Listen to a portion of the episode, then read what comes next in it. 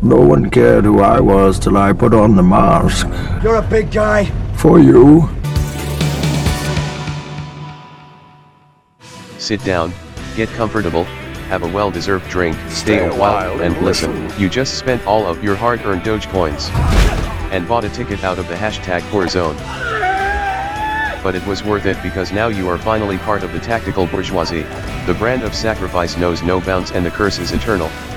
By the way, Hentai Haven is back. Heckler and Koch X Hentai Haven collab when being trapped in an undying loop of defending overpriced dated design, unicorn rarity firearms. All you need to do is HK slap all the naysayers and incessantly chant the infamous phrase, "Horse get out."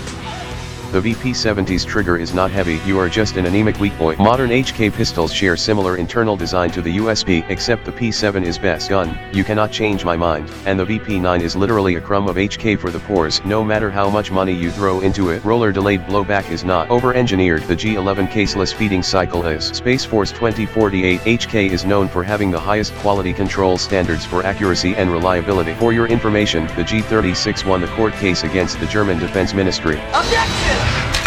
The MR556 is what you have, the 416 is what you think you want, the 433 is what you really want, the UMP has a modern polymer body and a recoil impulse more powerful than 10,000 anime waifu orgasms, but the MP5 is the true Great White Buffalo. Great White Buffalo. Do you like to shoot far with extreme accuracy?